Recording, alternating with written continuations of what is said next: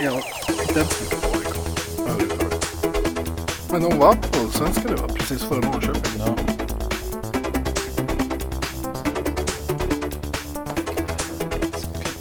Nu kör vi! Eh, Okej. Ja, välkomna till Beslutsbotanikerna. Vår podcast där vi botaniserar bland olika sätt på vilka människor kan fatta beslut. Jag sitter här med Gustav Tinghög som är lite ledsen idag för han har fått en artikel rejectad. Men övrigt för det, förutom det så är han en, en glad och god kille som kan väldigt mycket om eh, hur människor fattar beslut om hälsa och sådär. Ja, det känns inte så idag eftersom jag är, jag är också sjuk va?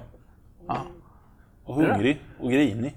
Så det bådar inte gott inför den här, för den här eh, poddinspelningen som vi nu ska göra. Som ska handla om eh, prioriteringar inom hälso och sjukvård och medicinskt beslutsfattande. Vi ska få zooma in på det idag. Trevligt. Så Ehm. latinskt då är detta, vad heter det? Homo. Ja, det är homo motherfucker.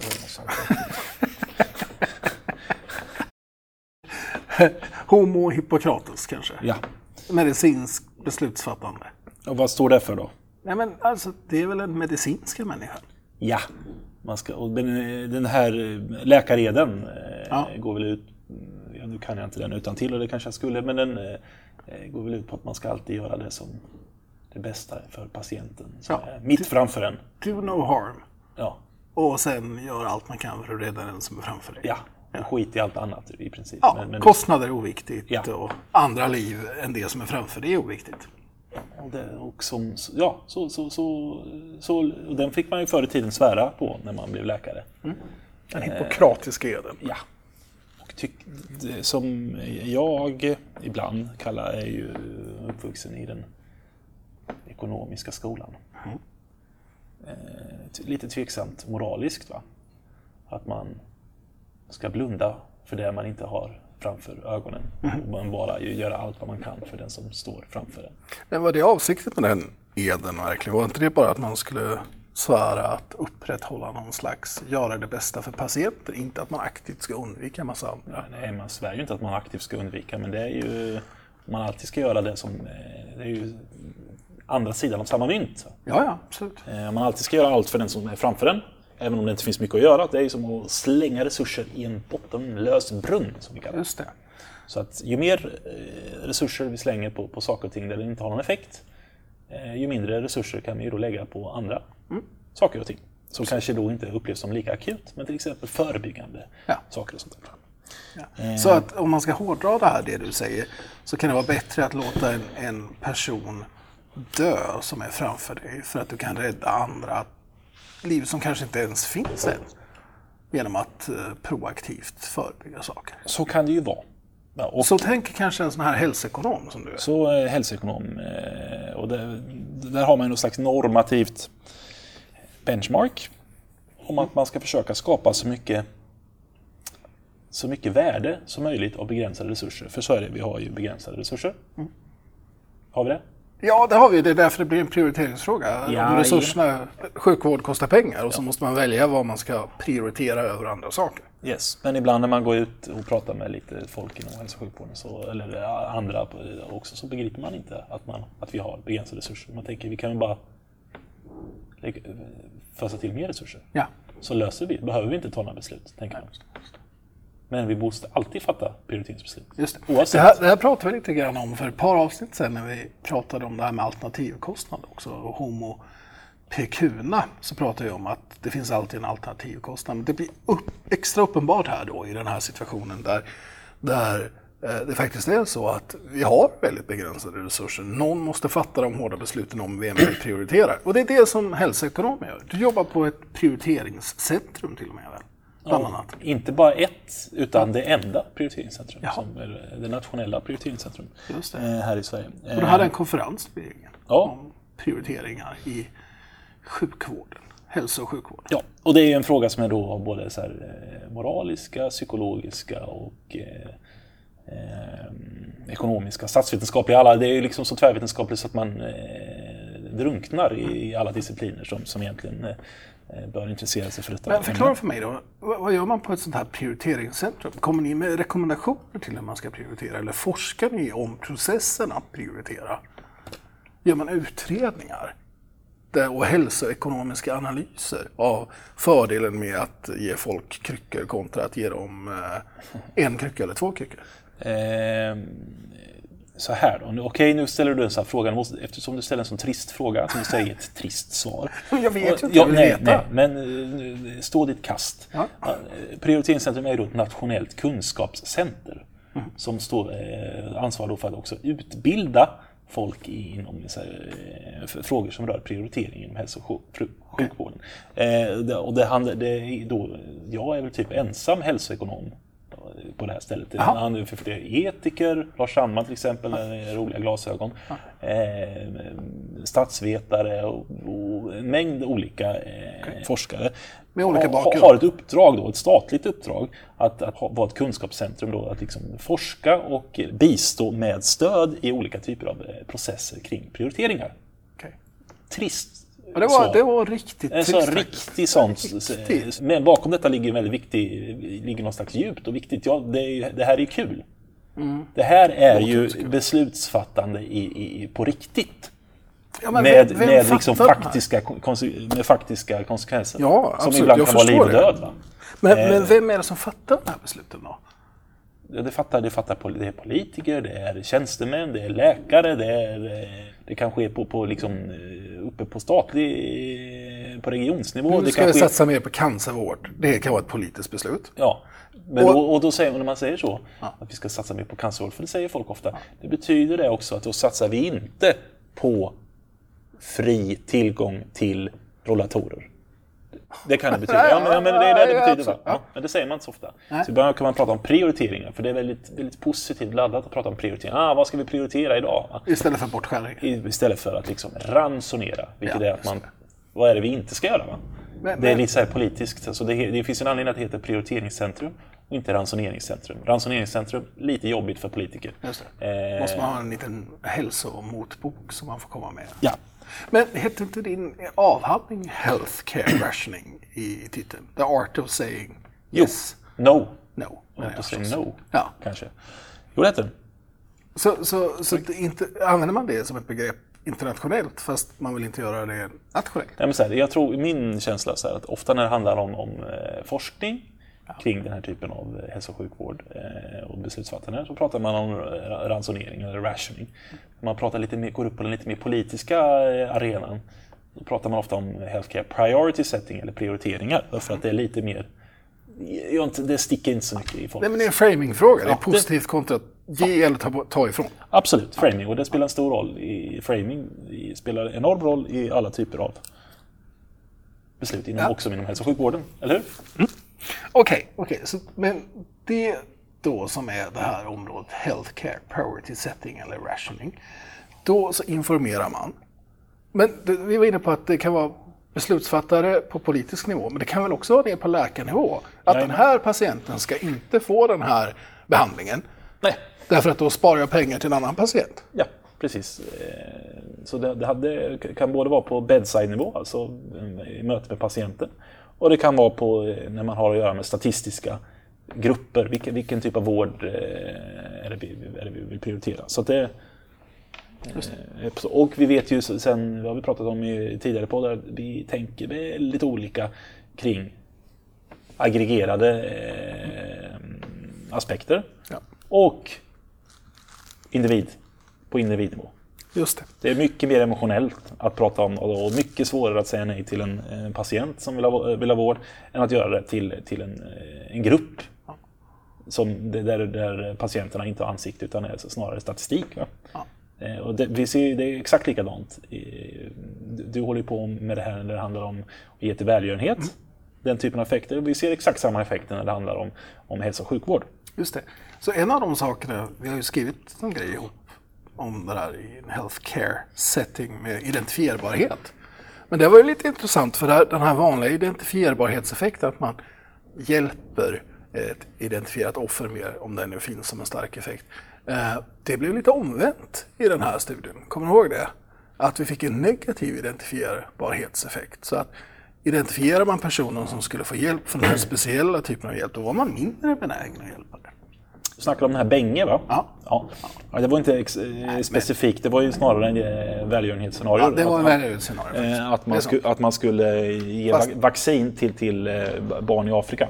Så det väl lite både och. Ja. Men, men, men det, det var ju tydligt så att eh, gjorde man den här enskilda man, man kunde välja mellan att ge vaccin till en person eller ge till fem personer. Eh, och så gjorde vi det både identifierat, att man fick se namn och bild eller att man bara fick se ingenting, liksom, eh, stat- statistik, eller en eller fem. Och då var det så att i Sverige så hade ju det här att identifiera det, det ensamma barnet det. hade ju en, en, en, eh, en tydlig signifikant negativ effekt. Och det tolkade vi ju, däremot i USA hade det här en väldigt positiv effekt. Just det. Just det. Så. Eh, Så att identifierar man det ensamma där så, så, så, så, så gav det fler till, till det enskilda barnet.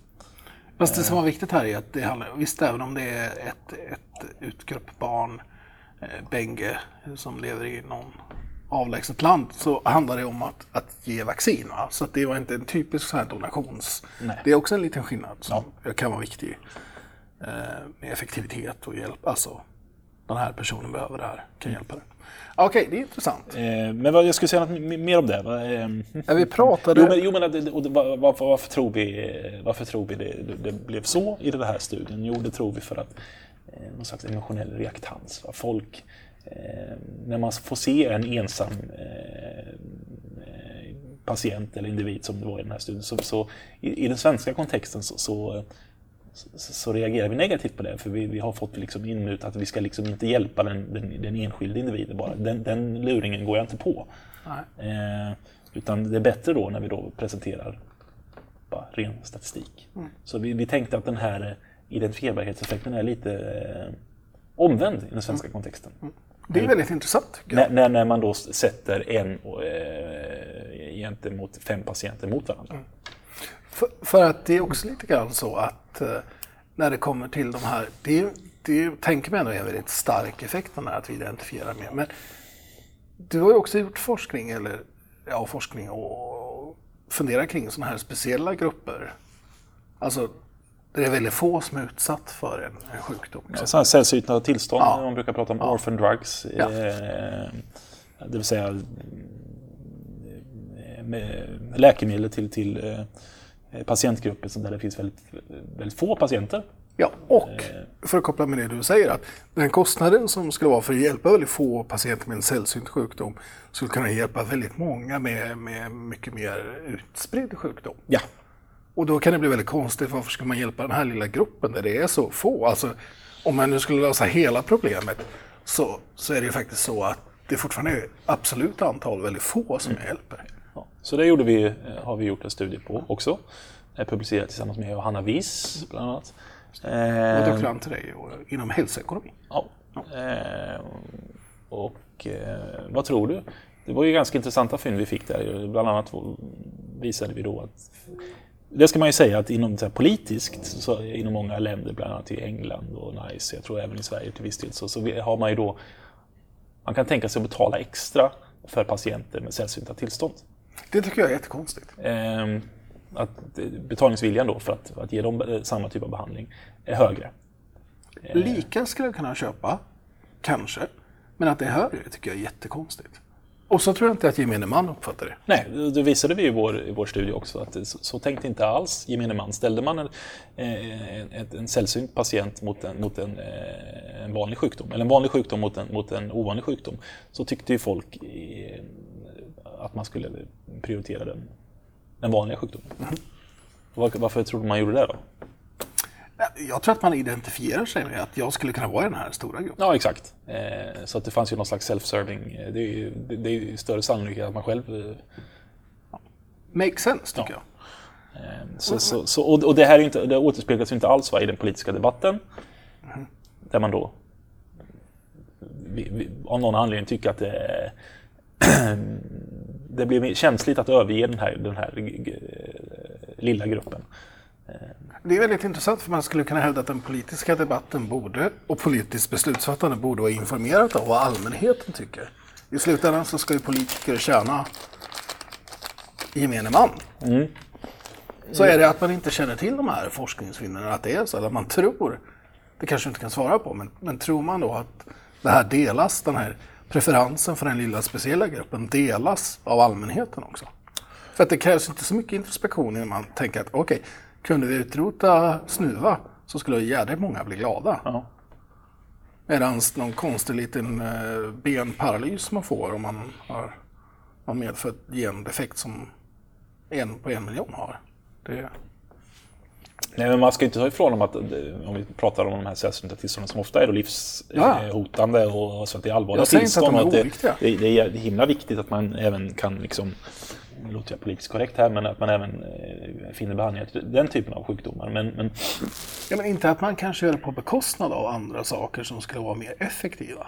Nej. Eh, och, det, och, det, tycker inte folk heller. Men, men, men i, i, många länder så, så, så, eh, så, så, har man liksom prioriterar man den typen av, av eh, behandlingar.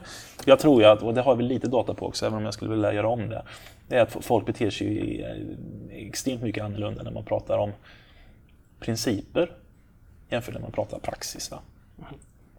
Så att om man ska liksom ange principer för hur man ska prioritera. Att som princip tycker man eh, att, att eh, sällsynta tillstånd det, det, ska ha, ha, ha företräde. Men när man väl ställs inför en, en, en, faktisk beslutssituation vad man ska prioritera mellan två patienter eller två grupper, då eh, fattar man inte alls samma beslut.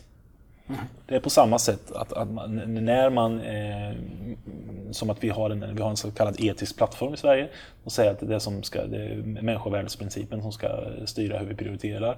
Sen efter det kommer behov och sen kommer kostnadseffektivitet. Eh, och, de, och de är lexikalt ordnade så att den första principen ska gå först och sen den andra och så vidare. Eh, och det är fine på principnivå, men sen när man...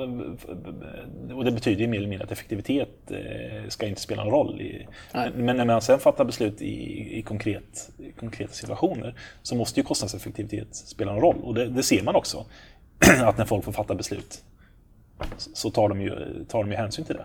Men när man pratar om principer, då tar man avstånd från det. Är du med? Jag är med. Men är inte problemet lite här också skälet till varför att vara hälsoekonom kan vara, måste vara bland det värsta man kan vara. Det är att, att ni sätter ju pengavärden på mänskliga lidanden. Och på liv. Ja. I, i, i faktiskt. Eh, det... Eller det är inte vi som gör det, vi bara gör det tydligt att det finns. Jo, men det är vi så... är ju verkligen budbäraren av, av liksom dåliga nyheter på något sätt. Ja, det, det var vi Och det är ofta så här, jag, nu var det länge sedan, men förr i tiden satt man ju ofta i radioprogram med en, en präst eller något annat. Där. Ja, du har väl prissatt njurar och allt möjligt, har du inte gjort det? Du har, det finns någon sån här popvetenskap-grej med dig, vet jag, med något kilopris på njure. Ja, det var ingen som ville köpa min njure. Kanske kan få... Ja, det var en annan. En annan. Men, men, men eh, Ofta när man pratar om att resurser är begränsade, då får man en präst som säger att vi måste vara snälla mot alla. Eller något annat. Jag har ingenting mot präster heller generellt, men bara, bara för att måla upp bilden. Ja. Hälsoekonomer, onda. Ja. Präster, goda. Ja. Det är någon, här, någon slags dygdetik om, som, som eh, kontra någon slags konsekvenstänkande. Som, mm. som hälsoekonom tänker man, hur kan man maximera det positiva utfallet? Som, eh, som eh, präst tänker man, hur kan jag bete mig på ett sätt som, som är heligt? Men maximera det positiva utfallet, är inte det mest vård per krona? ja, mest eller? hälsa eller mest ja. eh, nytta.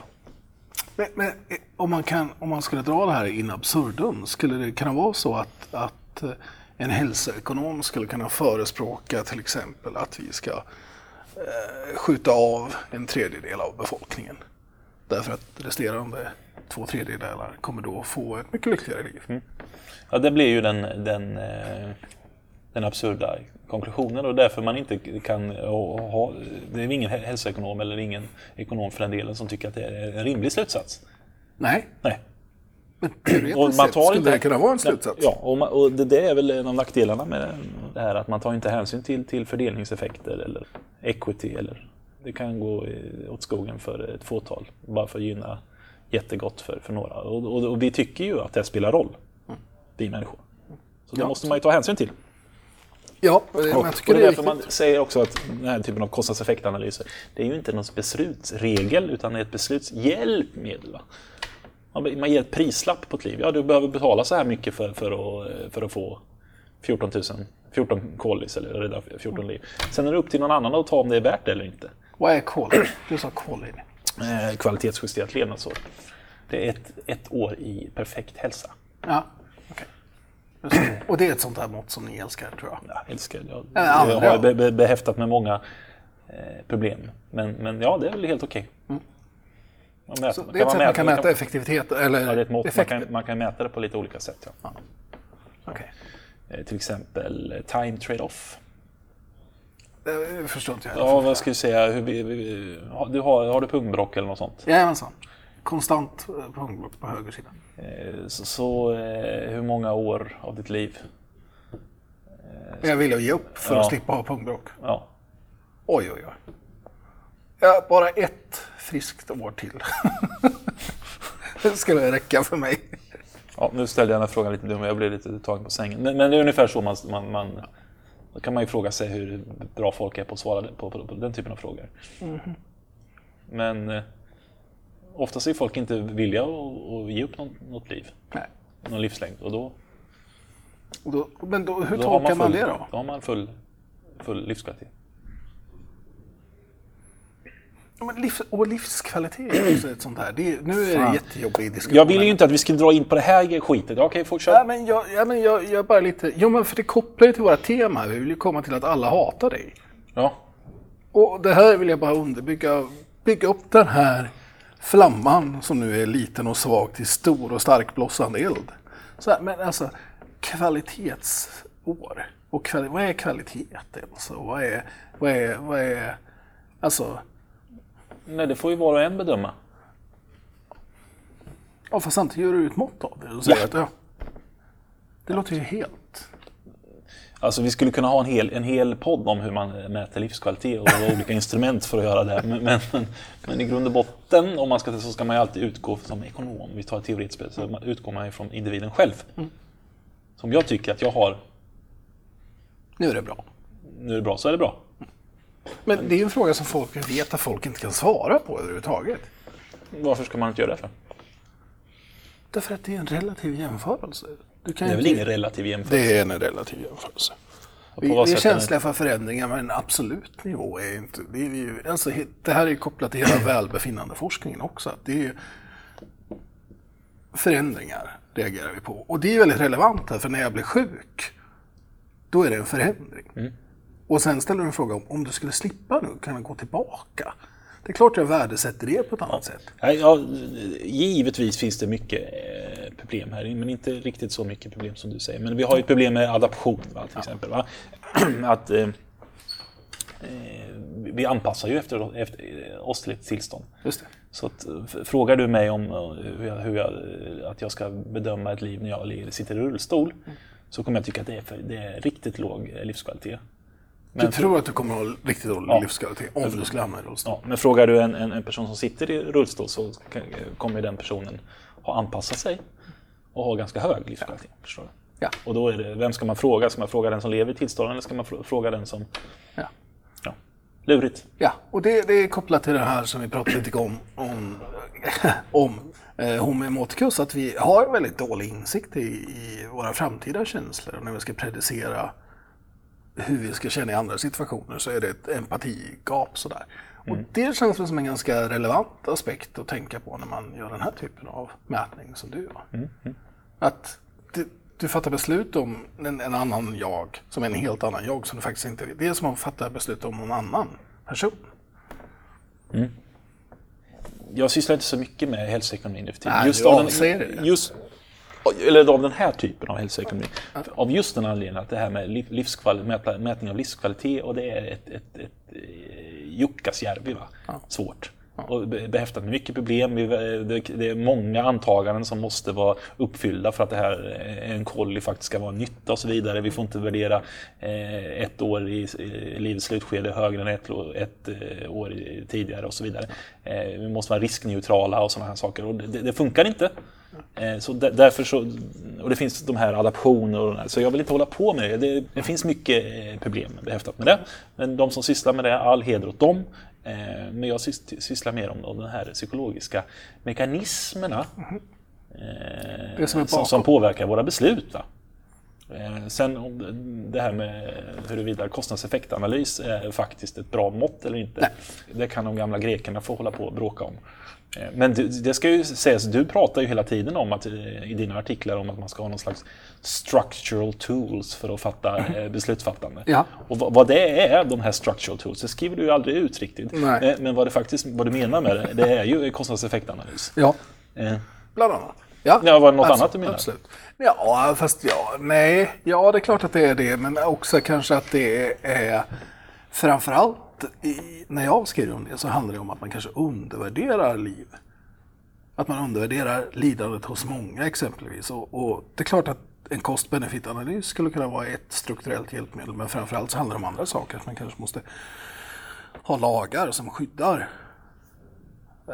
de många som lider och inte att man skickar iväg hjälpinsatser när Aylan dyker upp på vår strand. Det är, li- det är, visst, jag köper det. Att det, är, det är klart att det finns någon slags cost-benefit-analys bakom det. Jag, jag vill ju bara måla upp det här lite som en riktigt otrevlig person. För att det har ju du skrivit en artikel om.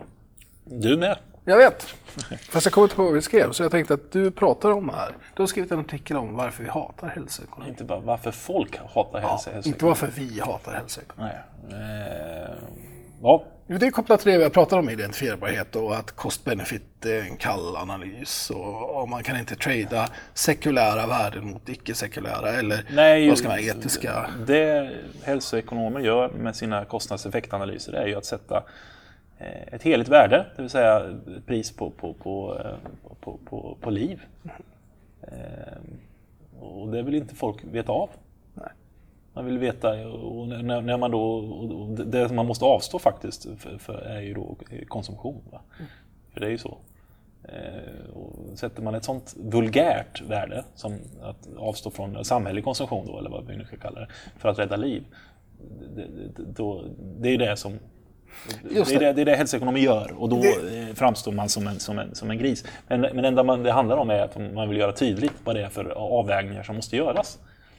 Och sen Mm. Fast- är det upp till, upp, upp till beslutsfattare att ta ställning till det. Fast mä- människor förstår inte det. För att det där är en sån här typisk taboo trade-off du pratar om. Att vi inte villiga att att ta någonting som vi tycker är o, omöjligt att sätta ett pris på och sen sätta ett pris på det. Nej. Utan då... ehm, Men, men samtidigt så måste vi göra det på en samhällsnivå. För det är det vi gör faktiskt. Och då, då tycker du att hälsoekonomi är de som bara shine a light upon me och visar hur det egentligen är. Nej, det tycker jag inte. Men, men det, det finns någon slags lite, lite, lite jobb i ja, den andra sidan. Att, man, att, att det är möjligt att göra, att göra gott. Liksom. Att alla kan få allt utan att det finns någon kostnad på det. Det finns en kostnad på allt. Ja. Men, men det vill man kanske inte bli påmind om. Nej, men då kommer det på bekostnad av att, eh, man för, många, att vi förlorar liv och hälsa. För att vi fattar dåliga beslut. Men det tror jag inte folk fattar. Nej. Att konsekvensen av att inte vara villig att göra en, en kompensatorisk beslutsprocess där vi tradar liv mot pengar eh, gör att vi faktiskt aktivt väljer att förlora liv. Ja. Det tror jag inte folk alls fattar. Nej, Det tror inte jag heller. Det är därför jag tycker att den här formen av... eh, Varför hälsoekonomi och, och ekonomer faktiskt är viktigt. I, i, för att man, man tillhandahåller den informationen. Sen kan den vara bristfällig i många fall också givetvis. Eh, Det är ingen enkel lösning. Nej. Som. Men det, det som är bra är ju med, med eh, den, den disciplin som jag kommer ifrån är att man alltid är medveten om att det finns en alternativkostnad. Det är inte så svårare, svårare än så. Och det är att försöka tydliggöra den i alla beslutsfattande. För att inte eh, vi ska förlora massa liv och eh, välstånd i samhället.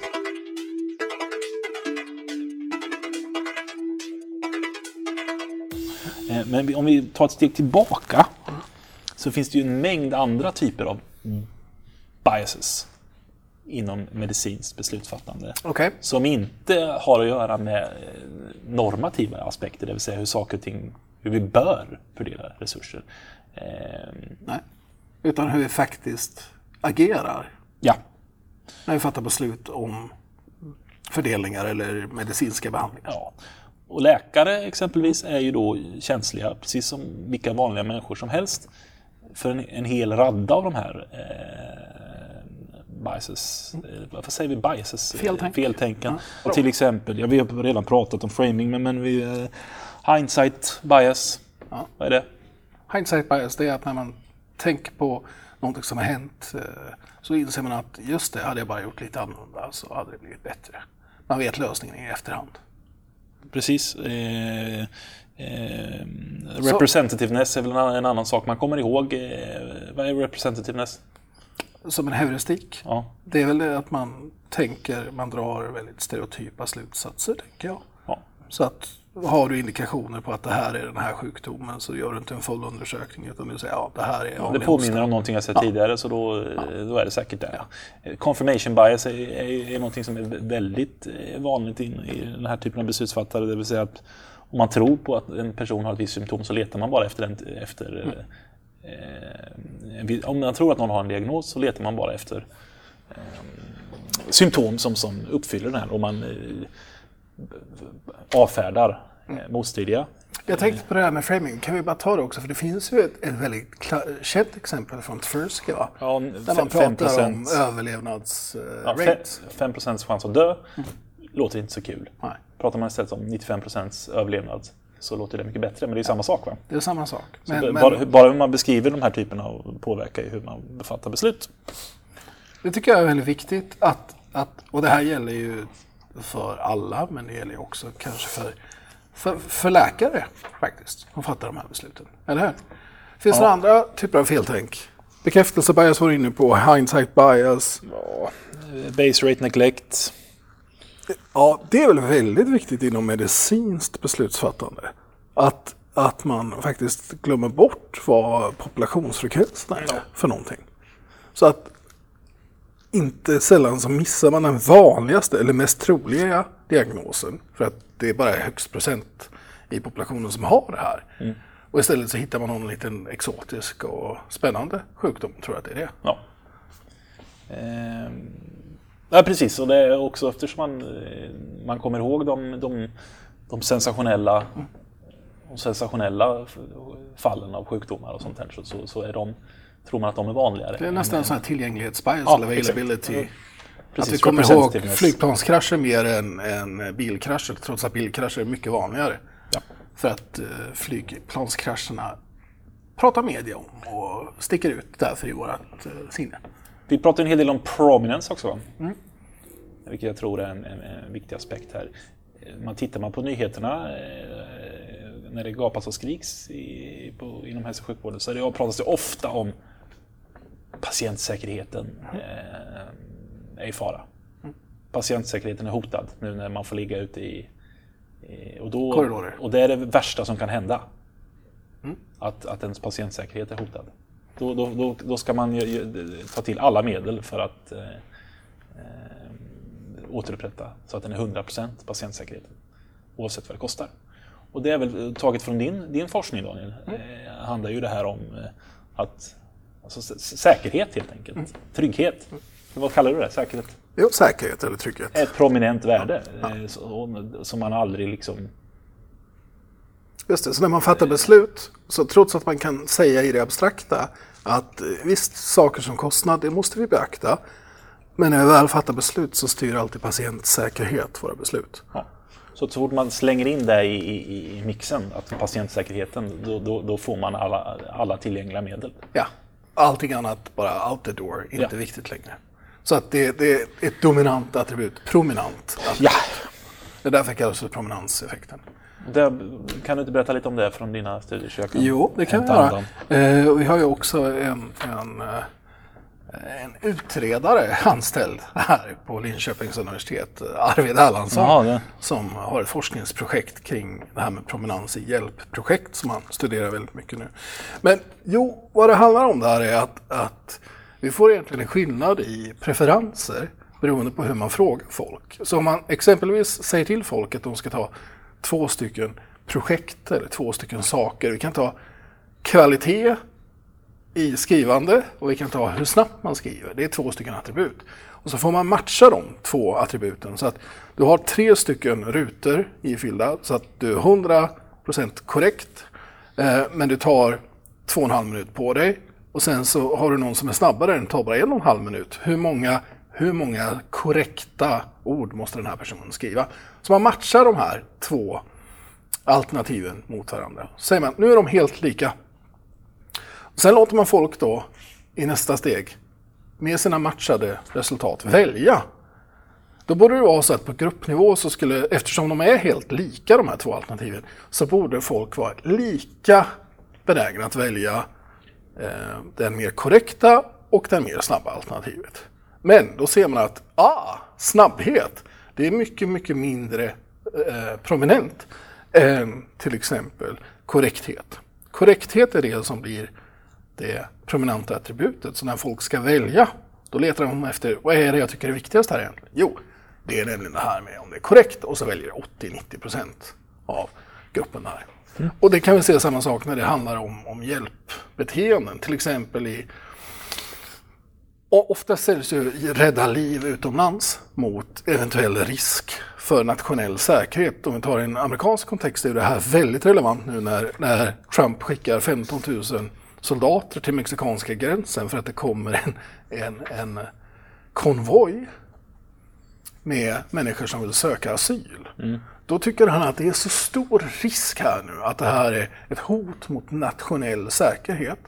Att vi måste spendera resurser här nu för att hindra de här människorna som lagligen då söker. Så en liten risk för att det ska finnas ett bad egg här som kan komma in, gå förbi hela Vettingen och ta sig in här och förstöra USA. Det, det gör att vi inte är villiga att rädda de här, hjälpa de här människorna. Ja. Så nationell säkerhet är prominent. Ja, Och på samma sätt är patientsäkerhet prominent. Då. det är ju min iakttagelse och hypotes som vi ska testa lite grann här. Mm. Det låter bra. Det låter som kul studier. Det här gör det med han Emil Petersson. Emil Persson, Ja. en, en, eh, en, en hjälte på västkusten. Som vi ibland tar över hit till östkusten. Ja. Ehm, kul, kul. Ja, hittar du något annat feltänk som du ville ta upp? Jag hittar så många feltänk. Jag är ett enda stort feltänk. Ehm, Nordvästra Europas största feltänk. Eller vad ja, det den, brukar- det, skulle jag faktiskt kunna ta på mig. Ja. Man har gjort sådana här prioriteringslistor Ja. i olika, till exempel Oregon där du eh, hänger rätt ofta. Man har, har gjort en sån här den kända Oregon-listan. Det har jag hört om. Jag vet Har du hört om den? Nej. Nej. Då li- listar man behandling, åtgärds... Så att eh, en, en, en pris per, eh, per, per vunnen kolli. Okej. Här, Så högst upp så var det väl någon behandling för någon cancer eller något sånt där. Det, det, kan, det var säkert inte. Men, men, och sen så de, de högst kvot, alltså det, där man fick ut mest, lägst kvot blir det, eh, högst upp och sen gick man ner längre. Eh, Och det här var ju bara för, för de patienterna som eh, var på Medic Aid. Ja, precis, de fattigaste personerna då som, som, som, som, som får ett visst eh, basskydd i försäkringen. Men så använde man upp budgeten, täckte de, eh, de behandlingarna som, som, tills det var slut och sen drog man ett streck. Så hade man det under strecket så fick man inte Så de fick man inte den behandlingen. Helt absurt. Tycker jag då. Varför det där? Man maximerade ju... Ja, ja. Men, men det är ju inte så kul att vara första, första understrecket alltså. Nej men det är väl aldrig kul att vara... Det är alltid någon som hamnar under strecket. Jo, men det är alltid någon som hamnar under strecket, men det, det är lite, det, är, ju- kan ju tyckas lite godtyckligt då. Att nu råkar jag hamna under strecket här. Nej, det, Och det är ju ganska avgörande för den personen som hamnar under strecket. ja, Kontra den som hamnar precis över strecket. ja, men någon måste ju hamna under strecket. Ja, Så var det. Men, men givetvis, eh, det- det som hamnade under strecket var bland annat så akut operation eh, vid, vid blindtarm. Det känns som en sak man gärna skulle kunna... Ja, det för- känns som väldigt preventable death alltså. Ja, ja precis. Exakt. Så då, eh, då dör man ju bara. Men, men samtidigt så hade man det som låg väldigt högt upp och sätta krona på, på tanden.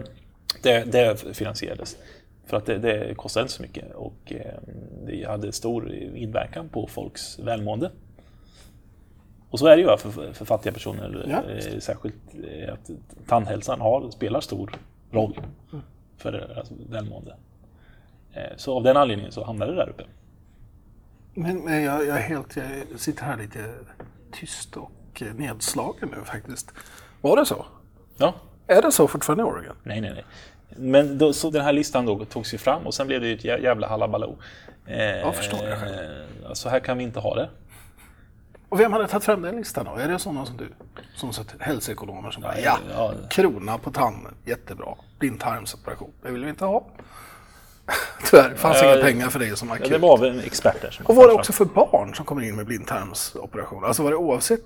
För att det är ju en annan aspekt, Ja. man värderar ju unga liv annat Jag än kommer, äldre kommer, kommer till det sen. Eh, Men det var för barn också, fattiga barn. Ja. De fick dö av blindtarmsinflammation.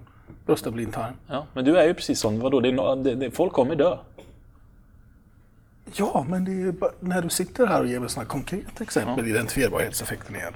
Då känns det helt sjukt att en, en gammal hemlös man ska få en krona inopererad och ett ungt barn som inte har valt att hamna i den här situationen, kanske inte hemlösa har gjort heller, men absolut har inte har någon påverkan på situationen, ska dö för att den råkar få en inflammerad blindtarm. Det är inte så svårt att ha moral outrage kring det. Nej, det kan man tycka. Så det, det är ju det här med man tar inte hänsyn till fördelningseffekter. Och vi tycker att vissa, vissa typer av eh, saker är värre eh, än andra. Eh, Så, och det, det här kan ju faktiskt ha med, med, med sättet att mäta livskvalitet att göra som är ett problem. Eller så har det med, med hela, hela sättet att ranka. Eh, Ja, så man, det blev ju ett jävla halabaloo, så man fick ju ändra den här listan. Och all, alla typer av livsräddande behandlingar hamnade ju ovanför. Eh, Och alla typer av förebyggande åtgärder åkte ju ut. Va?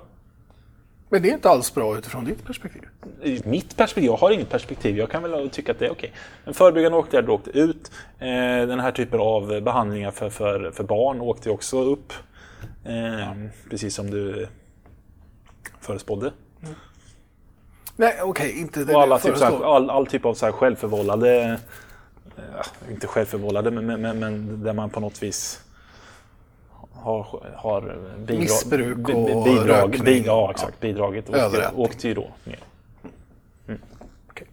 Ja. Så slutar den, den historien. Och, och vad, vad drar du för lärdom från det då som Ja, det, hälsoekonom? är, det är att man kan tycka vad man vill om att eh, maximera värdet av, av hälso och sjukvård, men det kommer aldrig accepteras av, av, när man gör på det viset.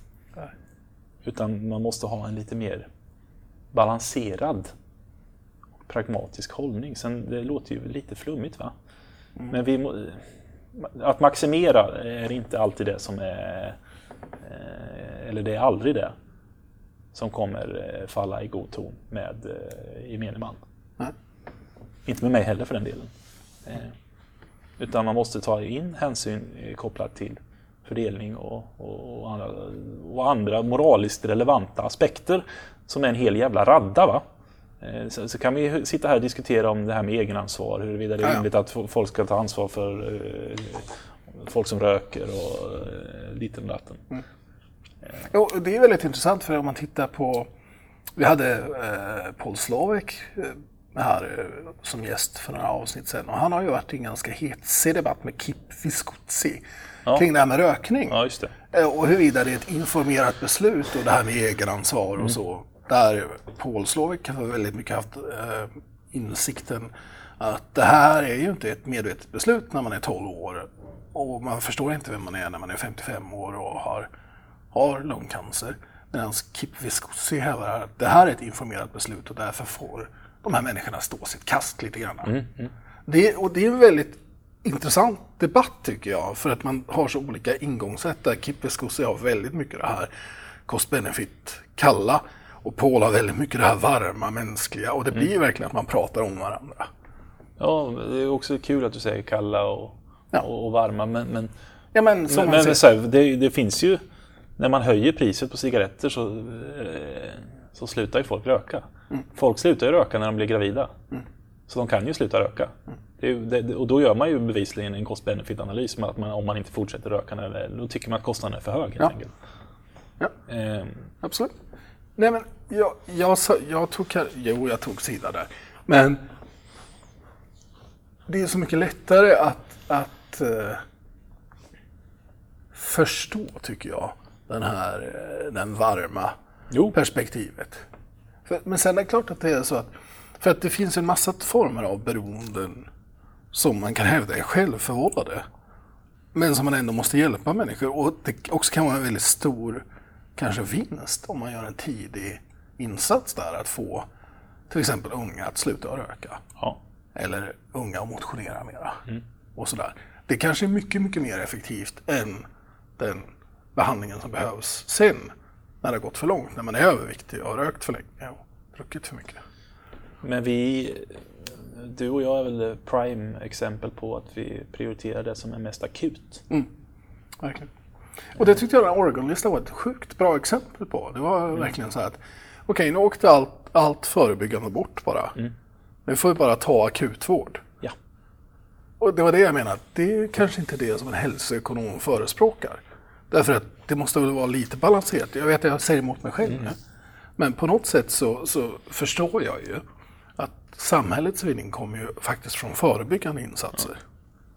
Jag tycker inte, i det här sammanhanget ska man inte heller glömma bort att hälso och sjukvården, deras, deras enda... Det är, inte, det är inte bara, den är inte bara till för att skapa hälsa faktiskt. Utan den är, är en social institution också för att skapa trygghet. Och det kanske är ett av, till och med det som är det viktigaste. Att folk ska känna att det finns någon som tar hand om mig när jag blir sjuk. Och det betyder inte då att man, man vill ha en hälso och sjukvård där man maximerar. Nej. Eh, I alla fall, i, i, alla sammanhang. Vad kom, vad kom pungbrock på den här listan skulle jag vilja veta? Det, det har jag ingen expertis om. Eh, Du har ju en mapp uppe i ditt rum där det står Oregon List. Kan vi kolla upp det Ja, det kan För vi- jag är väldigt intresserad av det. Om det kommer. Har du det, som... Eh, Vi pratade om det i förra episoden. Ja. Smärta och pungbrock. Och tänker att det är en väldigt relevant sjukdom. Man, du, nu ska, man gjorde det här i Östergötland också. Eh, Jaha, på samma sätt som Ja, Oregon? Nej, var- gjorde man bara så här. Att man öppet deklarerade. Ja, men eh, nu är det så här att de här behandlingarna kommer vi inte finansiera längre. Ja. Och vad var det för? Kan du ge några exempel? Ja, det var bland annat eh, eh, den andra hörapparaten. Den andra, man får en. Man får, man får en, hör- fick en hörapparat, men den andra fick man betala själv. Ehm, Förlåt, jag skrattar. Ja. ehm, vad var det mer? Så här, det var löss, behandling mot löss för barn. Tror jag. ja. Eh, jag- Ja, det var typ det. Och kanske någon rullstol eller någonting. Jag, vet, jag kommer inte ihåg. Men de, de två vet jag. Hamnade på den så kallade svarta listan. Och vad hände då? Det blev Hos folket i Östergötland? Det blev ett jävla liv. Eh, du vet, politiker gick ut så i media och skrek att det här var olagligt. Och, eh, Det var, det var regionen som gjorde det här. Alltså, så att det är lite skilt från politiker nu. Det var inte politikerna i sig utan det var alltså de politikerna som har med regionens... ja, eh, Region Östergötland, eller Östergötlands landsting på den tiden. Ja. De, Även inom samma parti gick man ut och bara, det här går inte. Eller var det... Ja, jo, fast på riksnivå tror jag. Ja. Kommer jag ihåg. Ja. Okej. Så att man fick ju... Det, det blev ju inte så. De fick ju löpa. De skulle ju gå... Ja, de hade brutit mot lagen och det var he- hemskt och det kallades för svarta listan. Och det, och så här. Och det, det enda som skilde det var ju att man försökte göra det här öppet. Va? Så transparens var inte bra. Det- för det- man gör det hela tiden. Ja, det är klart man gör. Det, alla får inte allt. Nej. Eh, men så fort man då presenterade öppet vad det var man inte fick så blev det ju... Eh, ja, folk, jag har betalat eh, skatt hela mitt liv, varför ska inte jag få min hörapparat? Liksom? Eh, Jag kommer ihåg min far var väldigt oroad kring det. Han har ju en massa eh, kryckor och sånt där. Och min bror bröt av hans krycka. Så här. Han var väldigt oroad om han skulle upp på hjälpmedelscentralen verkligen få ut varför bröt din bror av Ja, hans krycka? det, han är, det är ett infall. Ett infall. Det var väl kul att i det tillfället göra det. Det måste vara- det- De är gjorda av vad är det, så träkryckor ni har där på västkusten? Eller vad är? Nej, nej. nej ja. Han kanske aktivt slog väldigt hårt mot min far med kryckan. Jag kommer inte ihåg hur det var. Men i alla fall, en krycka gick sönder. Och då kommer jag ihåg att min far var oerhört oroad kring det här. Vad kommer hända på hjälpmedelscentralen? Kommer de tro på mig? Att min, en av mina söner börjat ha kryckan? Kommer jag få gå här nu utan krycka framöver? Han fick inte krycka? Han fick en krycka faktiskt. De kände sympati. Jag tror han stod och grät utanför ett tag. Men menar, det, det är ett handfast exempel på det där, hur viktigt det är med sådana här hjälpmedelscentraler. De gör ju sådana här prioriteringar hela tiden. Vad är det vi får lämna ut? Vad är det vi inte får lämna ut? Vad är det saker som människor behöver ha för att funka i vardagen? Du pratar om den andra hörapparaten. Men det är ju nere på, det är nere på ännu lägre nivå. Ska man få en eller två kryckor? Och hur många kryckor kan man få ut? Jag tror inte min far umgicks med min bror på flera månader efter det för att han var så orolig att han skulle behöva gå och hämta ut en ny krycka igen om han förstörde nästa. Ja. ja, vi får bjuda in din bror. Dementera det här. Det... Ja, men eh, till exempel cancer. Säger jag. Vad säger du då? Ja, men jag säger att det- är en tredjedel av alla människor får cancer. Så det är ju den största kostnaden måste det väl vara. Jag vet ingenting om detta men det måste väl vara den enskilt största kostnaden för sjukvården. Att behandla det. Men det finns en skräck för cancer. Det, det, som sjukdom, om, om, om man vore en sjukdom, om jag vore en sjukdom, så är det bra eh, för att vara en cancersjukdom. För, eh, då, får, då kan jag lätt få finansiering, statlig finansiering för att skyddas mot. Förstår du? Ja, För att folk, eh, så fort en sjukdom kan ges epitetet cancer, då är vi att betala lite extra. men samtidigt som jag sa så, så är det ju för att det finns så många olika former av det och det faktiskt påverkar så väldigt många. Så är inte det lite sammanblandat här? Att visst, det finns en skräck, en stark affektiv respons förknippat med det, men det gör det också lite för att man har sett så många människor som har dukat under för detta. Så ja, är väl mixade där då. Nej, jag vet inte. För att jag, jag känner att det, det finns en massa andra sådana här jätteexotiska sjukdomar som folk är livrädda för att få. Och jag vet inte. Jo, men det har att göra med historiskt- det här att man lätt kan komma ihåg, vad fan hette den där? Eh, Ebola och sånt. Ebola och, och galna ko-sjukor och sådana här som Jakob Kreutzfeldts eh, eh, sjukdom och sådär som inte en jävel fick va. Nej. Men som alla var livrädda, ingen åt kött. Och... Förutom jag, jag var England och åt här på, på Monsters of Rock då åt jag en blodig hamburgare precis under den här eh, riktigt värsta galna ko-sjuka-perioden. Men Jag är fortfarande lite orolig för när de symptomen ska börja dyka upp. Monsters of Rock. Vad Ja, var det för något? det är en sån här stor festival på Donington racebana utanför, eh, utanför London. Jag var på Monsters of Folk. ja, det, var jag. Va? Vad är det då? det var ju band med... Vad var det med i det bandet? Han den här... Eh, eh, Con- Conor Oberst och... Vad fan, jag kan inte komma ihåg vad de heter nu. Ja. Jo, men det här med sällsynta sjukdomar.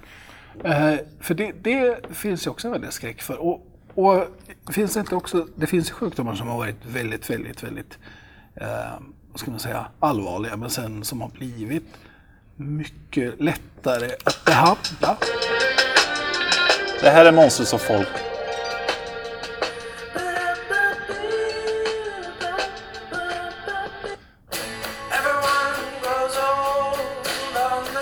Ja, så. Long Eh, Det är precis som din typ av musik. Det senare, inte den första. jag har glömt bort den här skivan. Men, jo, men det jag vill säga att det finns ju en massa sjukdomar som det finns en så stark affektiv koppling till och stigma. Men som kanske har blivit ganska behandlingsbara nu som HIV och så här. Det är ju den skräck som kanske fanns under 80-tal och sådär. Kanske sitter kvar hos många människor. Men, men det är fortfarande en sjukdom som man med behandling kan leva med i väldigt många fall. Eller hur? Så att det är inte en 1-1 korrelation heller kring vad utfallet är, hur vanligt det är och hur hemskt folk tycker att sjukdomen är. Nej, det är sant. Men samtidigt är det intressant, för jag har inte pratat riktigt om det, för att gemene man, jag säger det ofta nu, allmänheten fattar väl också beslut om, om alltså är ju också homo Hippokrates. Det är inte bara läkare och politiska beslutsfattare. Utan vi fattar ju beslut för att undvika sjukdomar och vi vaccinerar oss. Och, men det är en intressant aspekt tycker jag det här med vilja att vaccinera sig exempelvis. Ja, där är vi ju jävla rädda för det har ju med att göra med den här mortalitetsrisken. Ja. Att det finns eh, 0,0 0,03 procent. En oerhört liten risk. Och sen också det här med att man inte vaccinerar sina barn. För att det finns någon slags myt om att det kan kopplas till autism. Och det finns ju ingen forskning som tyder på det. Nej. Och det är ju kopplat med en annan sån här psykologisk feltänk, nämligen omission och commission. Att det är värre att vara den som orsakar smärta för mitt eget barn ja. än den som eh, undlåter Alltså vi är mycket mer benägna att undlåta att göra saker. För då har vi inte aktivt varit den som orsakade någonting negativt. Det tycker jag är ett intressant exempel från nu. Det finns ju, det, men det finns ju sådana här anti-vaccin-klubbar i Hollywood, fruar som sitter och har glittertröjor där de står liksom vaccin equals autism. som har gjort det till någon slags social rörelse. Ja. Eh, är du vaccinerad? Ja, det är jag. Fast jag vet inte mot vad. Men jag är ju född i en era där man bara tryckte in jättestora nålar i alla barn. Genomgående. Är inte du vaccinerad? Jag har ingen aning. Men vadå, klart man fick väl något skit när man... Det var man väl tvungen till. Jag kommer inte ihåg. Ja, jo, men man fick ju alla de här. Det var ju... Du, Jo, jo, det- men det där är så. Men mässlingen har man... Det har ju börjat komma tillbaka nu. ja, för folk inte vaccinerar. Och väljer att inte göra det. Nej, nu kände jag att nu gick, nu gick pumpen ur mig. Okej, du kan få en sekund att tänka på vem Homo Hippokrates är. Vår landskapsblomma. Medan jag tackar vår producent Olle Borg, som är den tredje i den här trojkan, som jobbar hårt. Eh, han säger aldrig någonting, men han är en värderad del av beslutsbotanikerna. Sen vill jag också säga att nu är det dags att ni går in och röstar på oss, höll jag på att säga, men ger oss ett betyg på iTunes och eh, skriver en liten kommentar. Därför att jag tittar i princip 5-6 gånger dagligen på hur vi ligger till i bedömningarna och det är ratingen där. Och vi är ju efter våra värsta konkurrenter som vi fortfarande inte kommer namnge. Så vårt mål här nu gemensamt, kära vänner, Ja, men- det är att nu ska vi ta dem. Ja, det ska vi göra. Men jag kände att vi inte kom riktigt till, till, eh, till kärnan av det här. Nej, vad, vad ska vi göra? Jag vet inte, vi hab- habblade eller, jag pratade om prioriteringar men vi kom inte till alltså, varför det är ett problem. Och, Vi har ju, tycker jag, svassat runt den heta gröten. Folk gillar inte hälsoekonomi för att det känns fel helt enkelt. Det går emot alla våra psykologiska mekanismer som Ja. drar oss mot den enskilda individen och Ja, rättvisa. det- det- Det är väl det viktiga också att ta med i den saken, att hälsoekonomi och att eh, makes sense när man tänker på en aggregerad nivå. Men det blir inte så himla eh, i linje med vad vi tycker och känner när vi står framför en enskild patient. Eh, och det är, någonting som man faktiskt eh, det betyder inte att vi, vi, men det, det, det jobbiga här är, det är inget feltänk Nej. att vi agerar mer emotionellt när vi möter, eh, när vi möter personer. Nej. Utan det är väl snarare någonting som är väldigt centralt eh, för att vi ska fungera som människor. Att vi faktiskt har känslor och, eh, och att, vi, att vi känner empati gentemot de eh, människorna som vi möter runt omkring oss. Hade det varit att vi var eh, maximerande robotar, som i det här fallet hälsoekonomer skulle kunna vara, så hade det inte blivit så trevligt samhälle. Jag vill ha sagt det också, annars inte låter något... Eh, eh, vi är väl medvetna om det. Men vad det blir är att det blir kanske en, en eh, vad ska jag säga, en ganska stor skillnad mellan vad man skulle göra när man möter en person och vad man i det abstrakta säger att man skulle göra. Ja, så det gäller att vara- vara medveten om båda sidor. Ja. Så att man inte faller i, att man inte blir blind för ens känslor och intuition och eh, att, att, att vilja göra allting för den som är framför en och helt ignorerar eh, andra personer som man kanske inte har framför sig. Men samtidigt att man inte, inte blir en kall analytisk eh, idiot som bara går runt och, och, och gör det som maximerar nyttan till, eh, för- alla mä- människor. Utan att man har ett balanserat förhållningssätt till det. Ja, och vi kommer lägga upp en länk till det här pappret som vi har skrivit om Why People Hate Health Economics som då kanske kommer till kärnan på ett Ja, bättre det sätt. är mer kärnfullt än det här i det pladdret. Bra, men nu vill jag ändå få landskapsblomman så kan vi få gå och äta sen. Ja, Homo Hippocratus, vem är det? KG Hammar. KG Hammar. Alltså inte MC Hammer, Nej. Utan KG Hammar, ärkebiskop Ja, KG Hammar. exakt. Jaha. På vilket sätt? Motivation? Det är mycket så här människovärdet. det- det- det- Bara rättigheter, inga skyldigheter. Eh, Bra. en allmänt trevlig person tror jag. Men eh, det, han skulle aldrig få för sig att prata om alternativkostnaden av att, av att göra gott. Eh, Vilket MC Hammer gör hela tiden. gör han det? Ja, absolut. Rappar bara om det genomgående. Att hur man kan använda pengarna till eh, roligare saker. Eh, Och kostnaden av att ha en bitch istället för flera bitches. Och så. ja. Och det viktiga här är att vi behöver både KG Hammar och MC Hammer. Ja, det är faktiskt slutsatsen. Att ska... M- MC Hammar är den vi ska sträva efter. Ja. Mycket bra. Tack, vilken bra Michel. Vi slutar på det. Följ oss på Twitter och eh, Facebook. Nu får du också slutklämmen här. Can't touch this. Tack. You can't touch this. Dun, dun, dun, Men om, om man ändå, som Teilhard Chardin sa, som är den första som bejakar evolutionen, rent teologiskt, om man säger men Gud är mycket mer omega